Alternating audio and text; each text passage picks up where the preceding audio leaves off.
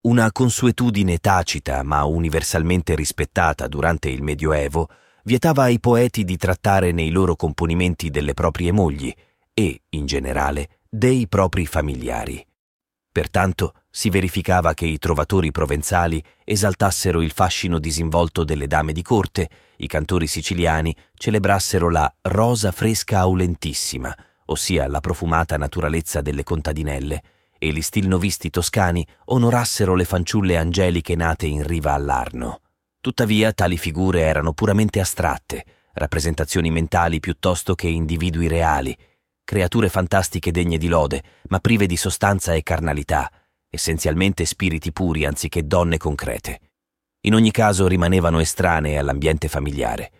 Fra le numerose dame esaltate e celebrate nei primi decenni non se ne trova alcuna che sia moglie o figlia dei dispensatori di rime amorose. E neanche Dante si sottrae a questa regola. Nei quasi 15.000 endecasillabi della Divina Commedia non si trova un verso o una parola dedicati a sua moglie o ai suoi figli. Fra le miriadi di personaggi che popolano il suo fantastico al di là, sarebbe inutile cercare la donna che gli fu più vicina nella vita quotidiana. Per lei non c'è né un saluto né un ricordo, e ancor meno un'emozione affettuosa. Nulla, assolutamente nulla. Escludere che Dante amasse sua moglie sembra inevitabile, considerando che insieme hanno dato vita a quattro figli e che il poeta ha sempre mantenuto rapporti positivi con la famiglia di lei. Tuttavia, occorre notare che il pettegolezzo di Boccaccio, nel suo trattato In laude di Dante, gettò ombre sul loro rapporto coniugale, dipingendo un ritratto impietoso della donna. Secondo l'autore del Decamerone, il matrimonio avrebbe procurato a Dante solo preoccupazioni e sofferenze, poiché tale sarebbe il destino dei filosofanti, cioè degli uomini di lettere che decidono di sposarsi, e scrive Le loro stanze nascondono dolori che, per chi non possiede occhi abbastanza perspicaci da oltrepassare i muri, sono interpretati come piaceri. Tuttavia, non viene specificato di che natura siano questi dolori, né sono riportati fatti concreti che testimoniano un difficile rapporto fra i coniugi. Di conseguenza, le affermazioni di Boccaccio sembrano riferirsi più a teorie letterarie astruse che a circostanze reali. Il bagaglio di informazioni su Gemma Donati, la moglie del nostro eminente poeta, si riduce a poche notizie che hanno resistito al caos degli archivi e al passare dei secoli. È noto che fu promessa in sposa a Dante attraverso un atto notarile datato 9 febbraio 1277, quando il futuro marito aveva soltanto 12 anni e lei presumibilmente qualcuno in meno. La giovane età di entrambi non dovrebbe destare sorpresa, poiché era prassi comune all'epoca stipulare accordi matrimoniali con notevole anticipo. Il documento specifica anche l'importo della dote, fissata in 200 fiorini piccoli, pari a circa 12 fiorini d'oro, una cifra apparentemente modesta, calcolata in proporzione al patrimonio dello sposo per garantirne la restituzione in caso di morte. Questo dettaglio suggerisce quanto fossero trascurabili le proprietà del suocero Alighiero. Nonostante il matrimonio, celebrato fra il 1283 e il 1285, non avesse vantaggi economici per la famiglia degli Alighieri, si rivelò socialmente vantaggioso. Gemma, infatti, era imparentata con la potente famiglia dei Donati in qualità di seconda cugina. Quest'ultima, negli ultimi anni del Duecento, contendeva l'egemonia a Firenze alla parimenti influente casata dei Cerchi. Alcuni accenni sono necessari per illuminare la complessa situazione sociale e politica nella città del Giglio. Subito dopo la nascita di Dante, si assistette all'episodio cruciale dell'espulsione definitiva dei ghibellini da Firenze. Ma le lotte intestine non erano finite. I guelfi vincitori e governanti della città si divisero nuovamente nelle fazioni dei bianchi e dei neri.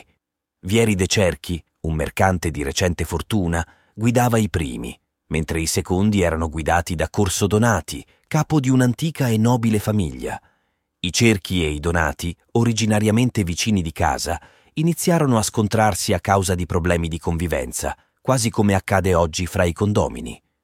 La tensione crebbe fino al punto di dover aprire un vicoletto noto come dello scandalo per separare le due residenze e prevenire il rischio minacciato che i contendenti demolissero i muri interni delle case per assaltare i rivali durante la notte.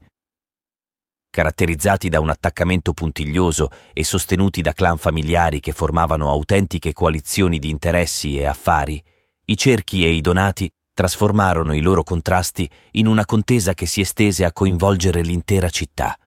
Così Firenze si trovò divisa e in lotta fra fazioni, riproponendo un'atmosfera simile a quella dei tempi dei Guelfi e Ghibellini. Va sottolineato che a queste lotte fiorentine Dante ha dato un'espressione immortale. Dalle tempeste di una piccola repubblica, che altrimenti si sarebbero dissolte come fugaci momenti nella storia universale, nacque il più grande poema dell'era cristiana. Tornando alle tensioni fra le due fazioni, queste raggiunsero il culmine negli ultimi anni del secolo, quando Corso Donati, capo dei Neri, sposò in seconde nozze una parente dei Bianchi. Tuttavia, rifiutò alla famiglia della moglie la giusta quota di eredità, destinata a garantire il sostentamento in caso di sua morte, seguendo l'esempio precedentemente applicato con Gemma Donati. Nonostante i cerchi cercassero giustizia attraverso il ricorso alla magistratura, l'arroganza di Corso Donati prevalse. Non solo mantenne saldo il suo rifiuto, ma non mancò di provocare i rivali e alimentare le tensioni. Gli scontri armati fra le due fazioni divennero sempre più frequenti e incontrollabili. Il primo maggio del 1300, durante la festa di Calendimaggio, una rissa fra i giovani delle due casate, che portò al ferimento di uno dei cerchi, con la conseguente mutilazione del naso, scatenò una violenta lotta armata e portò a una resa dei conti definitiva.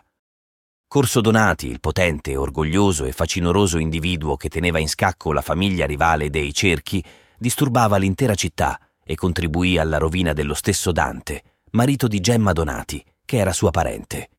Il cronista fiorentino Dino Compagni lo dipinge come gentile di sangue, bello del corpo, piacevole parlatore, adornato di bei costumi, sottile d'ingegno, con l'animo sempre intento a malfare.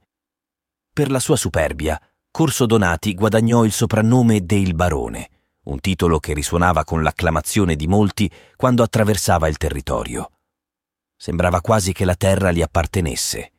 Corso era più grande di Dante di circa 15 anni, nato intorno al 1250. Insieme parteciparono nel 1289 alla battaglia di Campaldino contro Arezzo, città ghibellina. Dante si schierò fra i feditori, i cavalieri di prima fila armati leggermente, comandati da Vieri de Cerchi, mentre Corso guidava le truppe pistoiesi in quanto podestà della città. La sua decisione durante lo scontro fu determinante. Senza rispettare l'ordine di restare nelle posizioni di riserva, caricò la sua cavalleria sul fianco degli aretini che stavano prevalendo sui guelfi fiorentini. Questo sconvolse le loro azioni e causò la loro rottura. La gloria ottenuta in battaglia alimentò ulteriormente il suo orgoglio, al punto che alla fine del secolo il governo dei Bianchi lo esiliò. In quel periodo Dante faceva parte del governo, eletto nel collegio dei priori, l'istituzione di massima autorità della Repubblica, nei mesi di giugno e luglio del 1300. Tuttavia quel periodo fu tumultuoso nella storia fiorentina, soprattutto a causa delle trame di Papa Bonifacio VIII, che cercava di sottomettere la ricca e potente Firenze al suo controllo. Appena eletto, Dante e gli altri priori si trovarono a dover decidere se confermare la sentenza emessa dal precedente priorato, che condannava tre congiurati colpevoli di aver agito in accordo col Papa per minare l'autonomia della città. La pena prevista era una multa e la mutilazione della lingua. I nuovi priori acconsentirono, scatenando l'ira del collerico Bonifacio VIII, come Dante stesso avrebbe poi ammesso. Tutti i mali e gli inconvenienti miei ebbero origine da quegli infausti comizi del mio priorato. La vigilia della festa del patrono San Giovanni fu segnata da violenti tumulti fra le fazioni rivali della città. Di conseguenza i priori decisero di esiliare otto leader della fazione nera e sette della fazione bianca, fra cui il poeta Guido Cavalcanti, amico di Dante. Questa azione alienò l'appoggio dei bianchi, ai quali apparteneva anche Cavalcanti, poiché i priori cercarono di mostrare imparzialità, espellendo sia i governanti bianchi che gli oppositori neri. Il risultato? L'anno successivo i neri, guidati da Corso Donati e supportati da Bonifacio VIII, fecero il loro trionfale ritorno a Firenze, cacciando i bianchi e, in particolare, Dante, che nel gennaio del 1302 fu condannato per baratteria, corruzione nell'esercizio delle pubbliche funzioni, a una multa di 5.000 fiorini e a due anni di esilio. Il 10 marzo, poiché non si presentò in tribunale per una falsa accusa, fu emessa una seconda sentenza, la confisca immediata di tutti i suoi beni e la condanna a morte sul rogo. Iniziò così il lungo esilio di Dante, durato vent'anni e conclusosi a Ravenna, dove le sue spoglie sono ancora oggi conservate. Non fece mai ritorno a Firenze, anche se nel 1315, quando la sua fama di poeta lo aveva reso celebre in tutta Italia, gli fu concessa un'amnistia a condizione che pagasse una multa simbolica e riconoscesse le sue presunte colpe. Dante respinse con sdegno tali condizioni, ribadendo con fermezza la sua innocenza e confermando la decisione di restare lontano per sempre dalla sua città natale. Tuttavia, neanche per il trionfante Corso Donati la permanenza nelle vicinanze del fiume Arno risultò agevole o gratificante. Nel 1304 faticò a sfuggire a un attentato da parte degli avversari, fra i quali figuravano i suoi ex compagni neri, indispettiti per le sue prepotenze. Quattro anni dopo, le alleanze intricate che forgiò con il capo ghibellino Uguccione della Faggiola, di cui aveva sposato una figlia al fine di assumere il controllo a Firenze, portarono la signoria a condannarlo come ribelle e traditore. Inseguito dalla folla che aveva devastato le sue proprietà, si lanciò in una fuga tumultuosa, ma poco fuori dalla città cadde da cavallo e rimase impigliato in una staffa. I suoi nemici lo raggiunsero e lo uccisero con un colpo di lancia alla gola e al fianco. Il suo cadavere fu recuperato dai frati di Vallombrosa e sepolto nella chiesa di San Salvi, nelle vicinanze. Nella Divina Commedia Dante evita di menzionare il nome del suo nemico, lasciando che questa responsabilità ricada sul fratello minore di Corso Donati, Forese Donati, anche noto come Bicci Novello, per distinguerlo da un nonno omonimo. Sebbene non si conosca l'anno esatto della nascita di Forese, sicuramente era amico e compagno di avventure giovanili di Dante, nonché complice in esperienze letterarie. Insieme scrissero la celebre Tenzone, una competizione poetica composta da sei sonetti, tre per ciascuno, in cui si scambiavano accuse e ingiurie senza pietà, talvolta anche apertamente scurrili, seguendo gli standard della poesia comico-realistica dell'epoca. Nella tenzone, Dante rimprovera a Forese la sua scarsa virilità, comportamenti violenti e un'appetibilità eccessiva. Forese risponde accusando Dante di essere un poveraccio, con origini umili e un padre usuraio. Questa vivace competizione poetica in endecasillabi in rima è un vivido esempio di goliardia giovanile che, dietro al sarcasmo spietato, nasconde una stretta amicizia e frequentazione costante. La morte prematura di Forese nel luglio del 1296 è commemorata da Dante nella Divina Commedia. Nella sua incontrastata presentazione nel canto 23 del Purgatorio, Forese espia i suoi peccati legati alla gola, trasformando gli insulti scatenati durante la tenzone in uno dei passaggi più intensi e commoventi dell'intero poema. Nel canto successivo, durante il momento della separazione, Forese offre conforto a Dante riguardo alle tribolazioni della sua vita, predicendo la morte ignominiosa del fratello Corso nell'anno 1300, in cui Dante immagina di compiere il suo viaggio nell'oltretomba. In realtà scrisse la Divina Commedia fra il 1306 e il 1321. Senza menzionare esplicitamente il fratello, Dante riprende i dettagli del racconto di Dino Compagni nella sua cronica, con la figura della bestia rappresentata dal cavallo, che trascina il fuggitivo verso la rovina prima di lasciarlo cadere vilmente disfatto. Per il superbo Corso Donati, abituato a dominare sia nella propria casa che nell'intera città di Firenze, L'affronto peggiore era senza dubbio essere giudicato e condannato dal suo fratello minore, Forese, reso celebre unicamente per l'intimo legame di amicizia che lo legava a Dante. Prima di separarsi, Forese annuncia al suo amico che, nel paradiso, lo incontrerà nell'alto Olimpo, aggiungendo La mia sorella, che fra bella e buona non so qual fosse più. Si riferisce a Piccarda, il terzo membro della famiglia Donati che compare nella Divina Commedia. Piccarda, profondamente diversa dal gaudente fratello minore e dal feroce fratello maggiore, scelse giovanissima di ritirarsi dalla vita tumultuosa di Firenze e divenne monaca francescana nel convento di Santa Chiara. Di lei, come di Forese, sappiamo solo quanto Dante ci racconta, testimone del suo dramma umano essendo stato suo compagno di gioventù. Il tragico evento si svolse fra gli anni 80 e 90 del 1200. In quegli anni Corso Donati, impegnato nella lotta per il controllo della città, decise di dare in sposa la sorella a Rossellino della Tosa, suo alleato di parte nera, con l'obiettivo di legarlo a sé tramite un più stretto legame di parentela.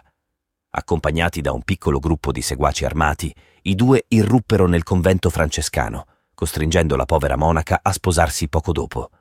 Secondo una leggenda medievale, si narra che Piccarda, prima che il suo matrimonio potesse essere consumato, fosse colpita da un terribile morbo che deturpò la sua bellezza e in pochi giorni la condusse alla tomba. La sua virtù rimase quindi intatta e il voto di castità fu preservato. Tuttavia, questa versione non è conforme a quanto narrato da Dante. Secondo il poeta, Piccarda accettò, anche se controvoglia, il suo destino di moglie. A causa di questa rinuncia, anche se forzata, ai voti sacri, Piccarda si ritrovò in paradiso, ma nel cerchio più esterno dei beati, quello più lontano dalla visione di Dio. Riguardo ai due responsabili del suo doloroso destino, abbiamo già menzionato la fine ignominiosa del fratello Corso. Va aggiunto che fra i nemici che lo inseguirono per le strade della città e lo massacrarono a colpi di spada c'era anche Rossellino della Tosa, il compare al quale Corso aveva sacrificato la virtù di Piccarda. Nella tumultuosa e sempre instabile vita politica fiorentina, la parte nera, dopo aver cacciato i bianchi, si era divisa in due fazioni, con gli ex caporioni che comandavano ora i due opposti partiti. Entrambi desideravano ardentemente la morte dell'altro. In questa contesa il destino beffardo colpì Corso Donati in modo più severo.